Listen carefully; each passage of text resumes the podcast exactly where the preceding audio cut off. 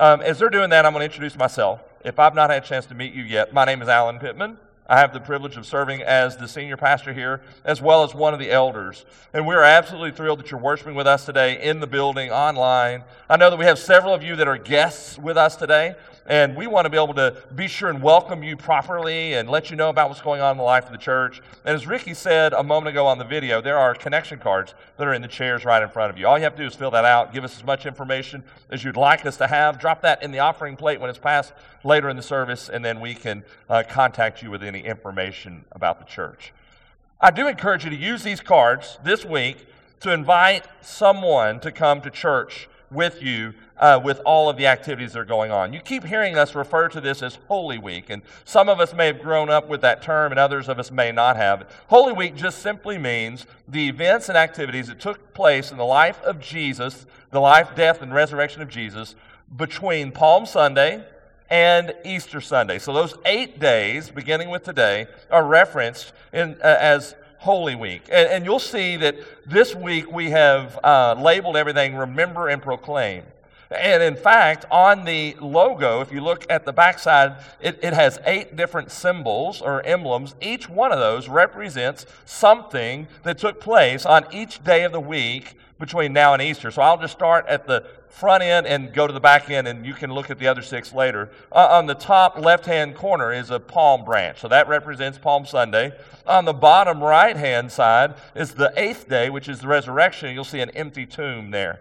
And so the idea is that during the week of Holy Week, we are seeking to remember everything that Jesus did and experienced during that last week of his life before he was uh, killed and, and then was resurrected.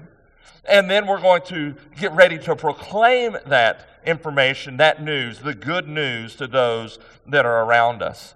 And one thing that we're going to do this week is we're actually going to use a reading guide, and we're going to try to pass these out. We're, we're practicing our, our social skills today of handing things out. And so, everyone that's on the end of the row, on the left side of your row, look underneath the chair, grab a stack of, of these guides, and then pass it down your row.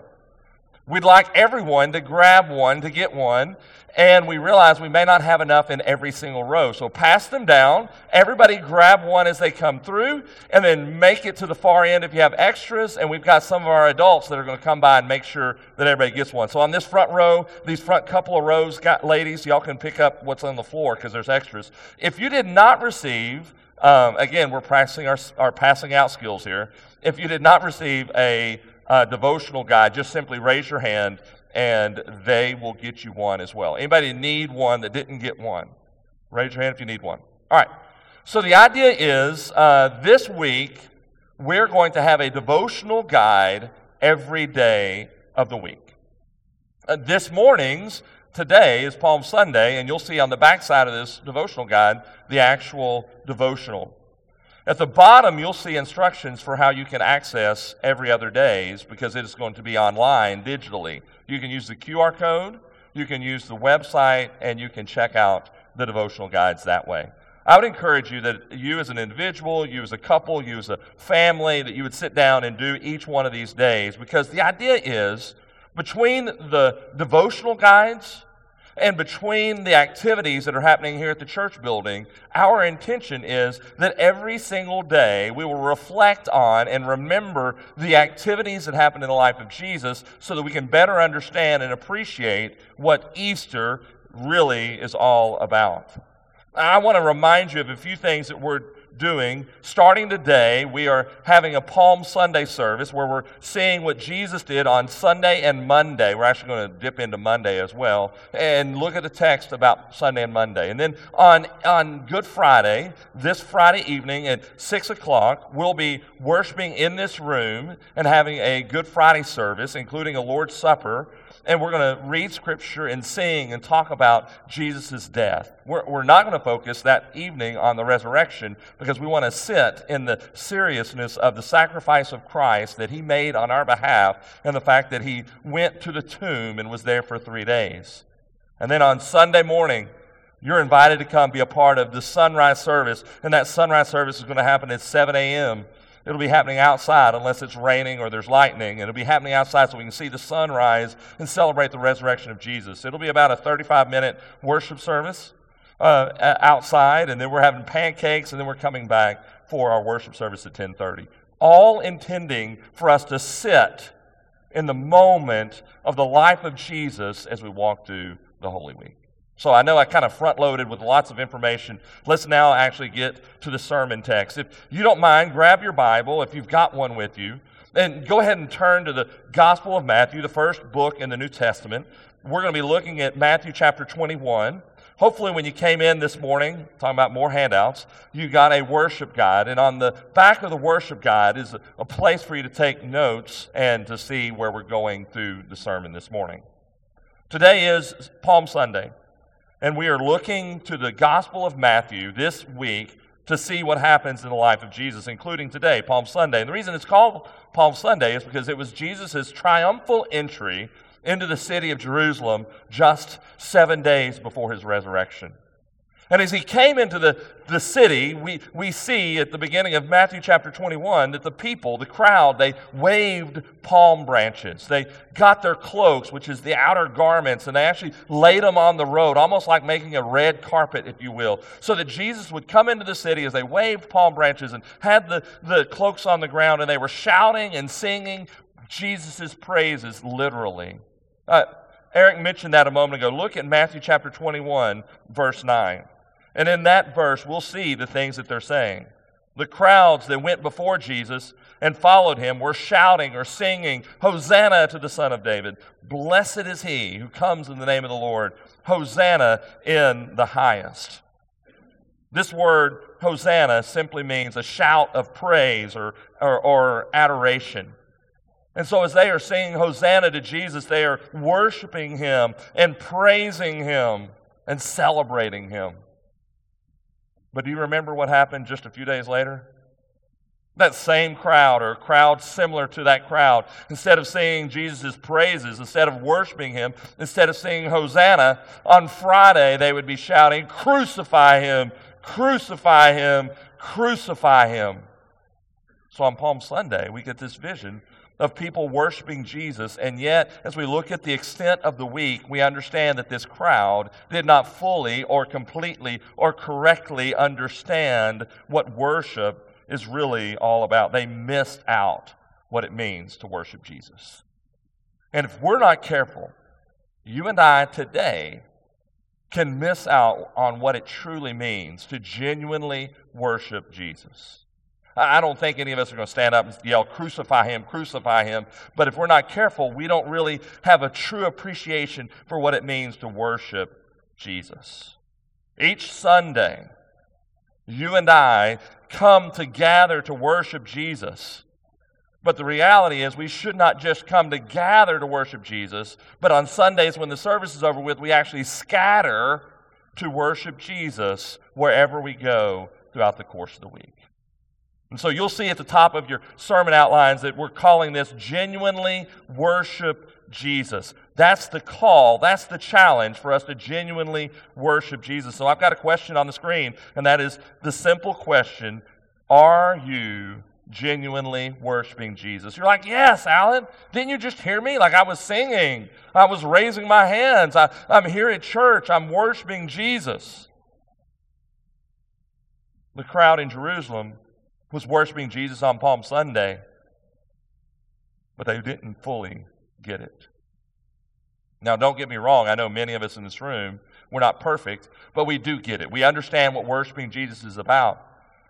But there may be some of us that are a bit confused, or some of us that might get off pace just a little bit. And so the, the text we're looking at today will help us understand what it means to genuinely worship Him. So let's look at it together. It's in Matthew chapter 21. It's right after the triumphal entry into the city. We pick up the story in verse 12. Matthew 21, verse 12 through 22. I meant to say a moment ago, if you don't have a Bible, there is a Bible underneath your chair or near you. You can use that Bible during the service, and if you need a Bible to take home with you, feel free to take that with you. That'll be our gift to you. Matthew chapter 21, verses 12 through 22. It says, And Jesus entered the temple there in Jerusalem, and he drove out all who sold and bought in the temple We'll talk about what that's about in a moment. He overturned the tables of the money changers and the seats of those who sold pigeons. I know that seems weird. We'll get to that in just a minute. Jesus said to them, It is written, My house shall be called a house of prayer, but you made it a den of robbers. And the blind and the lame came to him in the temple, and he healed them. But when the chief priests and the scribes, in other words, the religious leaders, saw the wonderful things that he did, and the children crying out in the temple, Hosanna to the Son of David. So that same song is being repeated in the temple with the children. When they heard that, they were indignant, the religious leaders were. Verse 16. They said to Jesus, Do you hear what these are saying? And Jesus said to them, Yes. Have you never read? And he quotes from Psalms, and says, Out of the mouth of infants and nursing babies, you have prepared praise. And leaving them, Jesus went out of the city to Bethany and lodged there. In the morning, as he was returning to the city, he became hungry. And seeing a fig tree by the wayside, he went to it and found nothing on it but only leaves. And Jesus said, May no fruit ever come from you again. And the fig tree withered at once. When the disciples saw it, they marveled, saying, How did the fig tree wither at once? And Jesus answered them, Truly I say to you, if you have faith and do not doubt, you will not only do what has been done to the fig tree, but even if you say to this mountain, Be taken up and thrown into the sea, it will happen. And whatever you ask in prayer, you will receive if you have faith. Now, as you read through the Gospel of Matthew, it appears that all of these events, including the, the, the, casting people out of the temple, took place on Sunday right after the triumphal entry.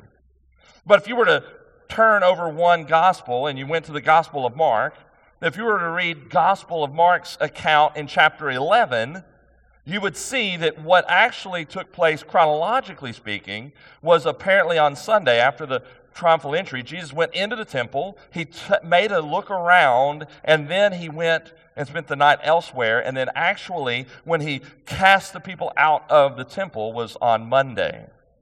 So you're like, okay, so why does Matthew give the impression it happened on Sunday? And why does Mark say it happened on Monday? And, and does that mean they're in conflict with one another? And the answer is actually no.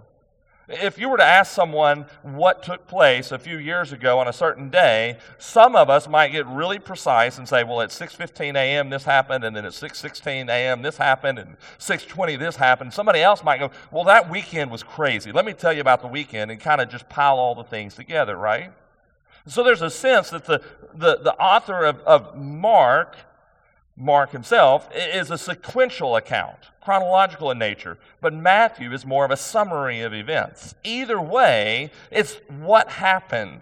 It's true what took place. And so essentially what I'm saying is as you read Mark's account, you're going to see that probably most likely the cleansing of the temple, while it happened, yes, it actually happened on Monday and not on Sunday. Now, back to the text. Matthew chapter 21, verses 12 through 22. We read that just a moment ago together. And in that section of those 11 verses, a lot of things happen. Jesus cleanses the temple. Jesus heals some people in the temple. Jesus curses a fig tree and it withers and dies. And then he teaches on prayer. You're like, that's a lot that happens in 11 verses. Like, should you not be preaching four sermons instead of those, this one sermon? The reality is, while those four things took place, they're all pointing to the same thing. And they're all pointing to what it means to be genuinely worshiping God. Now, let's kind of unpack it together. The temple. The temple was in Jerusalem the people of Israel would live in various places, and then people that weren't even Jewish would sometimes come to the temple as well. And so Jerusalem was seen as the holy city. Jerusalem is where the main temple was. Throughout the countryside, there would be synagogues where people could worship on a Sabbath day, yes. But when it came to the big festivals and, uh, and activities of the people of Israel, including Passover, which is this is what's going on at this time, the people would make a pilgrimage and go into the city of Jerusalem so they could be at the temple to bring sacrifices and to celebrate the feast and the festival together.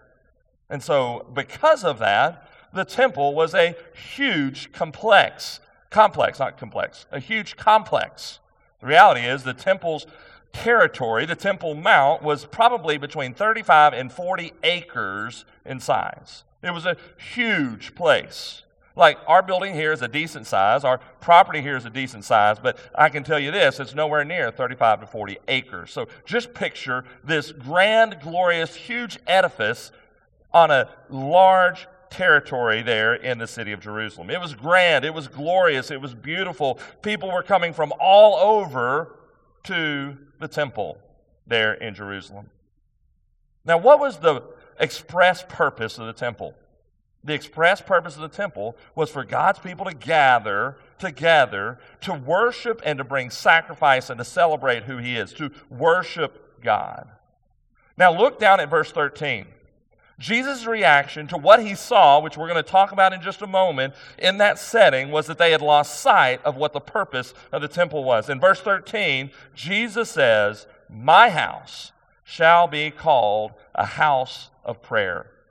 And then I'm going to add these three words. You're like, why are you adding the scripture? I'm not. I'll tell you why I'm adding these words right here. Uh, my house shall be called a house of prayer for all peoples. The reason I'm adding those three words is because the verse that's being referenced from the Old Testament, you can write it down, is Isaiah chapter 56, verse 7.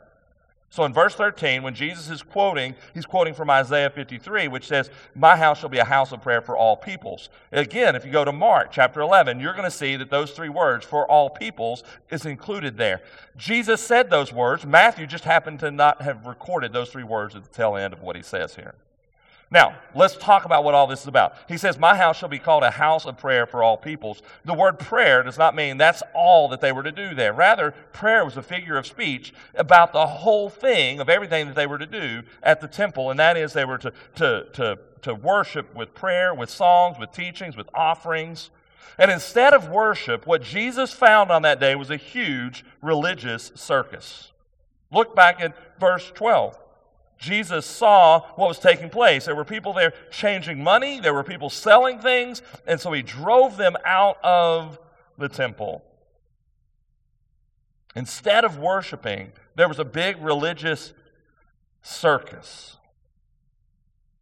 Now, what was happening there at the temple? Like I said, it's about over 35 acres large at the temple, there would be kind of different layers, if you will, of the most holy place and then different courtyards. Well, the, the most, the largest courtyard and the, the, the, the outer courtyard was referred to as the court of the Gentiles. The idea is that this courtyard was available for those that were not Jewish, but were interested in things of God. And they could come and they could worship there. And they could not go any further into the temple. They had to stay in the courtyard of the Gentiles. And what was taking place is the religious leaders had set up a marketplace in the courtyard of the Gentiles, this big open air courtyard. And in that courtyard, they were exchanging money and they were buying animals. You're like, why are they doing that at the temple? I'm glad you asked that. The idea is that they were to have a perfect, unblemished animal, including even pigeons, it says here, to, set, to, to have sacrificed. And instead of bringing their animal with them from out of town or not having a perfect animal, they would buy it once they got to the temple. Well, they had moved the market inside the temple and they were buying the animals there for sacrifice. And on top of that, they could not use their local currency. They had to exchange money and have temple money. It's kind of like monopoly money, I guess. They had to have exact kind of money. And so all of this is taking place. And Jesus says, Guys, you're missing it. You're not worshiping God like you should. I'm kicking you out of here. So as we walk through this text, let's consider the things that are included in genuine worship of God or worship of Jesus. The first one is this it's there on your notes. Give him praise. Give him praise. We're to give Jesus praise. Sunday began that way. As Jesus made this triumphal entry into the city, the people were singing, Hosanna, blessed is he who comes in the name of the Lord. They are celebrating everything about Jesus. When the temple was built, it was built for the worship of Jesus. When the Passover happened in the Old Testament and through the 2,000 years almost of, of, of, of, of remembering what the Passover was about, they had celebrated God every year as they worshiped what God had done for them. But along the way, things have shifted and changed. And what Jesus saw on that day, instead of worshiping God, was he saw commerce and he saw a religious activity or observance, but not genuine worship of God. So in verse 12, it says he drove them all out of the temple. Now, did you notice in verse 12 who Jesus threw out of the temple? If we're not careful, we think it says that he sold, uh, kicked out those who sold the things. But in verse 12, it says, He drove out all who sold and bought in the temple. Anyone that was a part of the religious circus that was going on that day, whether it was the people selling the things, which, by the way, when they sold those things, they were taking advantage of the people because they were upcharging uh, on the price of the animal as well as the currency exchange. But not only is he kicking them out for cheating the people, he's also kicking those out who had bought the animals as well. The question is, why did he kick them all out? The answer is because the temple had been corrupted. The temple had been corrupted by commerce, by, by business transactions, instead of being focused on the purpose that it existed for, and that is to worship the Lord. The reality is that if we're not careful today, we can be driven by religious or Christian commercialism as well, consumerism. If we're not careful, we're, we can be bombarded by Christian commercialism, consumerism, materialism. Our Christianity can become filled with so much stuff and activity, and we lose sight of the fact that we are to praise Jesus for who he is. So I want us to ask a couple of questions. They're going to be on the screen. I want you to evaluate your own life. What about you in your life? Are you giving praise to Jesus? Are you giving praise to Jesus in your life? Not just on Sunday mornings, not just on Easter Sundays, not just at the religious activity times, but throughout the course of our day, throughout the course of our week, throughout the course of our life, are we worshiping Jesus and giving him praise? Or have we turned the worship of Jesus into just a religious activity. Now, don't get me wrong, the word religion does not have to be a bad word, but the connotation it sometimes gets is a negative one in the sense of just kind of going through the motions. And I'm saying, are we worshiping Jesus genuinely and wholeheartedly, or are we going through the motions?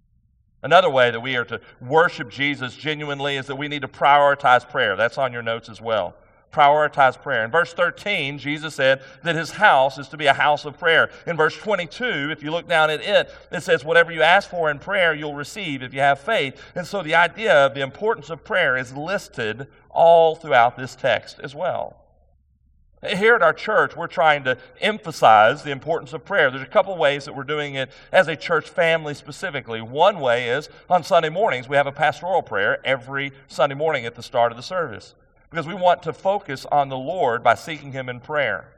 Another thing that we're doing is we have a uh, prayer time on Wednesday mornings at 7 a.m. here at the church building. Right now, the larger number of people that are coming to that are young adults and college students. So if you don't fit in those categories, and I realize some of you that don't fit in that category, the reason you can't come at 7 a.m. is you're getting the kids off to school. So I understand that and I get that. But if any of you do occasionally have flexibility with your schedule, and you can make it. We'd love for you to come at 7 a.m. on Wednesday mornings for prayer. But the reality is, we're not going to prioritize prayer like we should simply because the church has a pastoral prayer emphasis on Sunday mornings and because we gather at 7 a.m. on Wednesday mornings. Because those two things, just doing those, can actually become a religious activity. The reality is, we want to personalize and prioritize prayer in each of our lives so that as we go throughout our day, personally, we are prioritizing prayer. Because to worship Jesus genuinely necessitates that we be people of prayer. The reason we need to be people of prayer is not to convince God to do something for us, but rather the reason we need prayer is to worship God first and foremost, and secondly, to align our will with His will. And as we pray, we pray for His will to be done and for us to receive and accept His will in our lives. Now, look down in verse 22 real quickly. I read that a moment ago. It says, Whatever you ask for in prayer, you will receive if you have faith. I, I want to explain what Jesus is saying here. Jesus is not saying, if you have faith that the Cowboys are going to win the Super Bowl, pray for it and it'll happen. Because I've been praying that for 30 years and it just doesn't happen. In all seriousness, I've never prayed that prayer. But the rest of the story is true. It hasn't happened in quite some time. It's also not saying, amen, hey now, that's a Houston Texan right there. I mean, come on. It also means this I was actually praying with a family this week, and they're dealing with cancer. And for me to say, if you just have enough faith, the cancer will be removed, and if it's not removed, you didn't have enough faith, would be a bald faced lie this verse is not a guarantee that anytime we pray for something, if I have enough faith inside of me, God has to do it. Rather, I believe what Jesus is saying is if I have faith in God's will and trust Him, then I will pray, and I will pray according to His will. And when I pray according to His will, His will is answered. Family that I'm speaking of happens to be in the room right now, and I'm going to share just a little bit of the story that I shared with them, and that is this.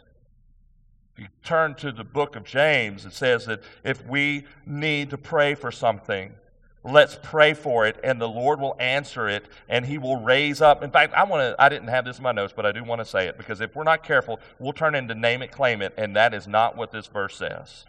In James, it says this it says, If anyone is suffering, let him pray. If anyone among you is sick, let him call the elders and let him pray, them pray over him, anointing him with oil and in the name of the Lord. And the prayer of faith will save the one who is sick, and the Lord will raise him up. So I shared with that family because the person I was praying with is a believer in Jesus Christ. And I said, That prayer is going to be answered one way or the other. Because the Lord is going to raise you up.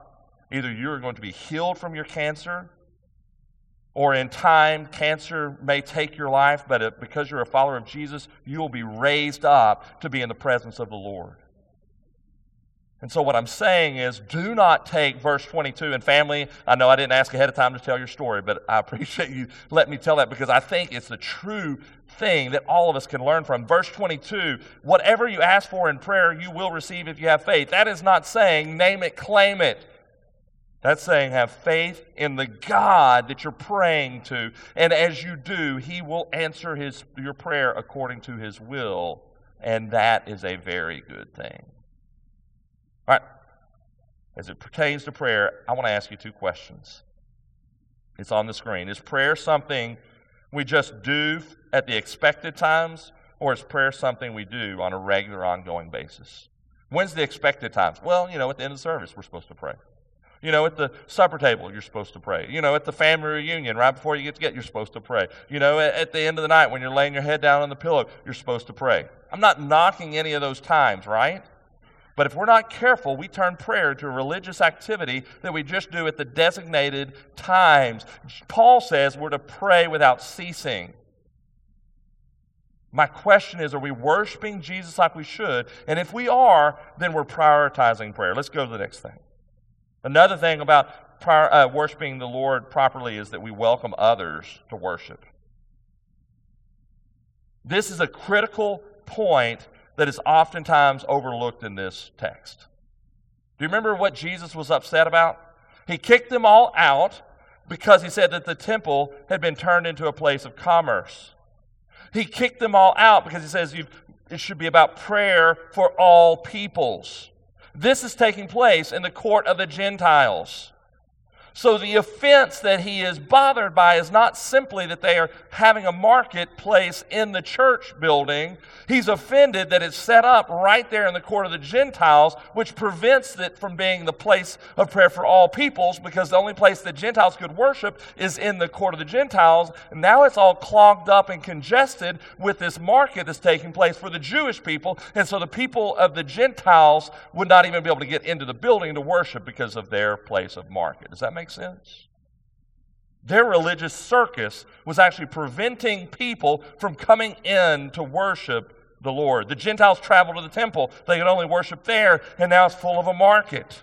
And so, by driving the people out of the temple, he opened it for the blind and the lame. Look down in verse 14. After he drove the people out, in verse 14, it says, Now he's able to perform miracles and he's able to heal the blind and the lame his clearing out the marketplace made way for the people to come to worship the Lord and to experience his healing. Now, I said a moment ago that when he said, My house shall be called a house of prayer, it came from Isaiah chapter 56. You may want to write this down. Isaiah 56, verses 3 through 7. We're not going to take the time to read it this morning, but you should at some point today. Isaiah 56, 3 through 7 is clear. The prophet says that everyone is welcome to come to the Lord's house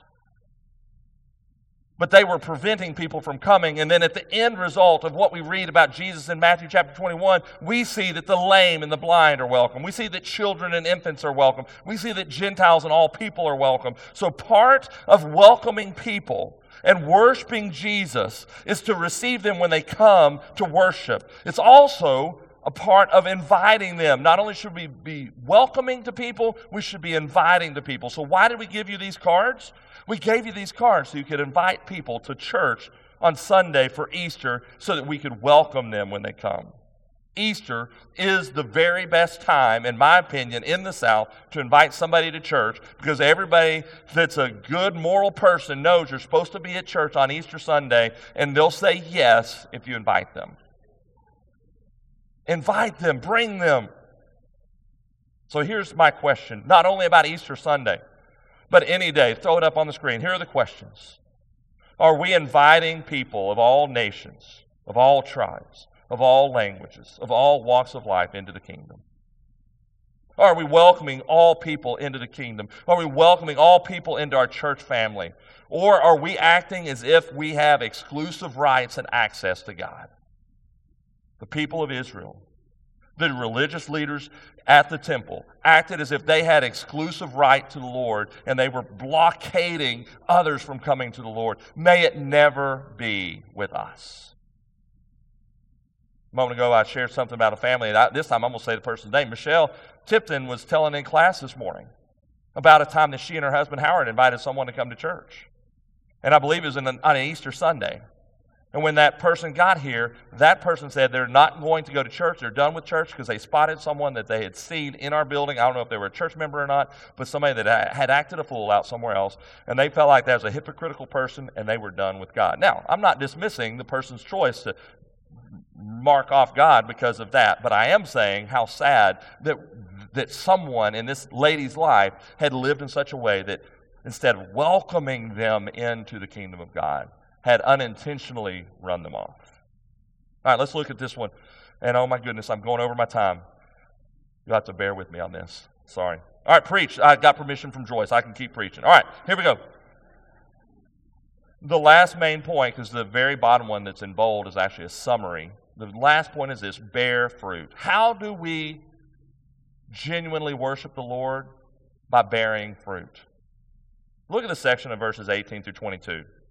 It seems weird. Why do we include this story? Why did Matthew write this down? Why did the Holy Spirit lead him to write it down? Jesus is walking along. Give, give me a break. Jesus is walking along. He wants a fig. He goes over, tries to get a fig from a tree, and there's no fig on it, and he curses it and it dies. What is Jesus doing? Is he really that hungry that he has to curse a tree for dying? No. What he's doing here actually took place, but it's pointing symbolically to what he had seen at the temple. Just as the fig tree was without fruit, so was what was taking place at the temple. So let's walk through a little bit of what took place.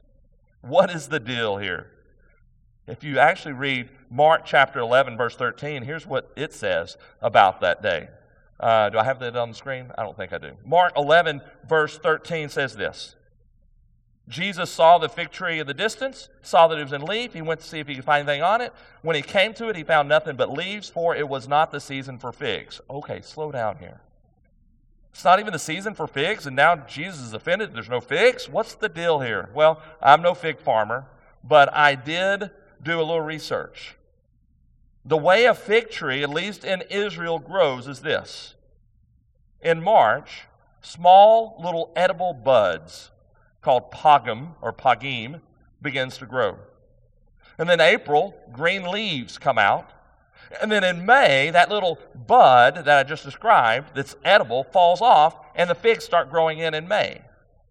So here we are at the time of the Passover, which means it's April, which means, according to the growth cycle, if green leaves are on there, that means there's those little small edible buds that were there.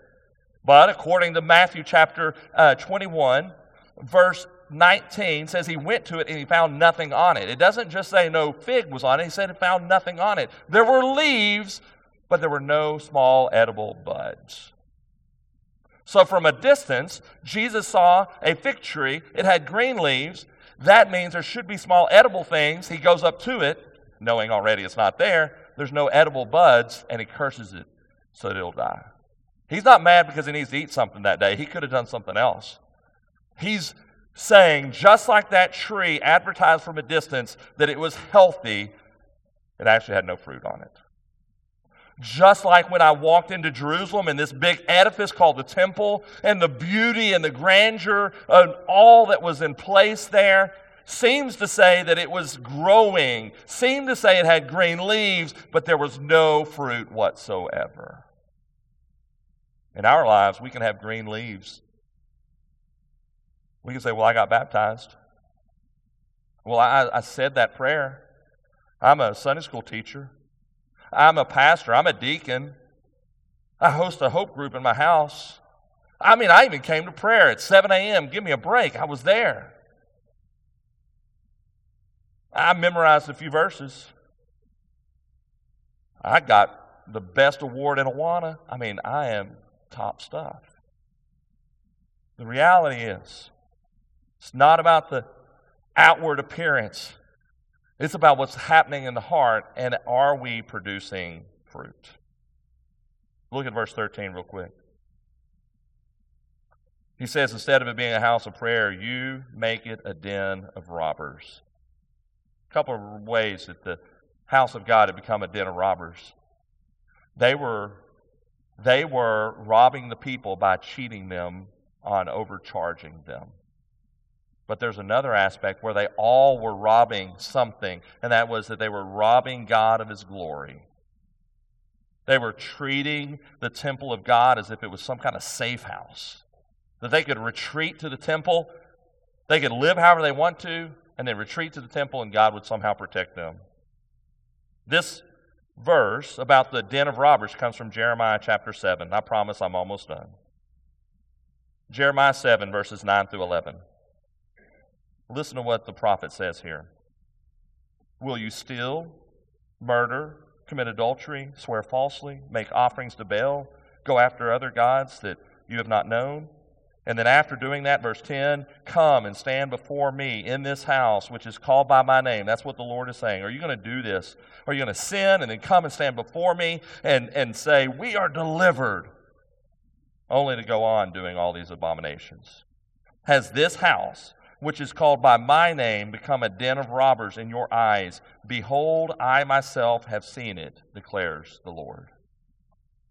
If we're not careful, we will live our lives however we want to throughout the course of the week, and then we'll come to church on Sunday and think that everything is okay. If we're not careful, we can say, Well, I prayed a prayer and Jesus forgave me my sins, so I can live my life however I want to and that is offensive to the Lord. My question for us is Are we behaving in obedience to the Lord? Here's a couple of questions on the screen. Just as Jesus inspected the fruit of that tree, he was actually inspecting the fruit of the temple and its worship practices and its people. He does the same thing with you and I. And the question I have is Is your life producing fruit for Christ? Or are you like the fig tree with no fruit on the branches? I want to be really careful right here, though. This is not about works based. Oh my goodness, I'm not producing fruit. I better work harder so I produce fruit. No, then we're still missing the point. The gospel says this We are sinners without hope of salvation. Jesus died on the cross, paid the penalty for our sin, died a death that we deserved, was resurrected on the third day, that if we place our faith and our trust in Him and His finished work, then we can be made right with God. And the way that we are made right with God is by what Jesus has done on our behalf, and the way we live for God is by the same sort of thing. So, the way that I produce fruit is not by me doing something harder or better. It's about the Lord doing His work in and through me. the summary point at the bottom of your outline says this that Jesus deserves genuine, non hypocritical worship. What was taking place at the temple was hypocritical worship, not genuine. He's calling us to not fall victim to the same sort of thing. Jesus responded to the fruitless religion by cursing it. He makes clear that he hates profession without practice. Don't profess Jesus as your Savior and practice something different. We aren't to have songs on our lips and no surrender in our lives. Rather, we should sing songs with our lips like we did this morning and then surrender our very lives to the Lord. As we finish our time together, I have a couple of questions on the screen. And then after those questions are read, we will pray and then we'll stand to worship. During the first song, there'll be a chance for you to respond publicly or on your card. And then in the second song, we'll pass the offering plates where the commitment card, connection cards, and offerings can be placed. But here are the questions on the screen.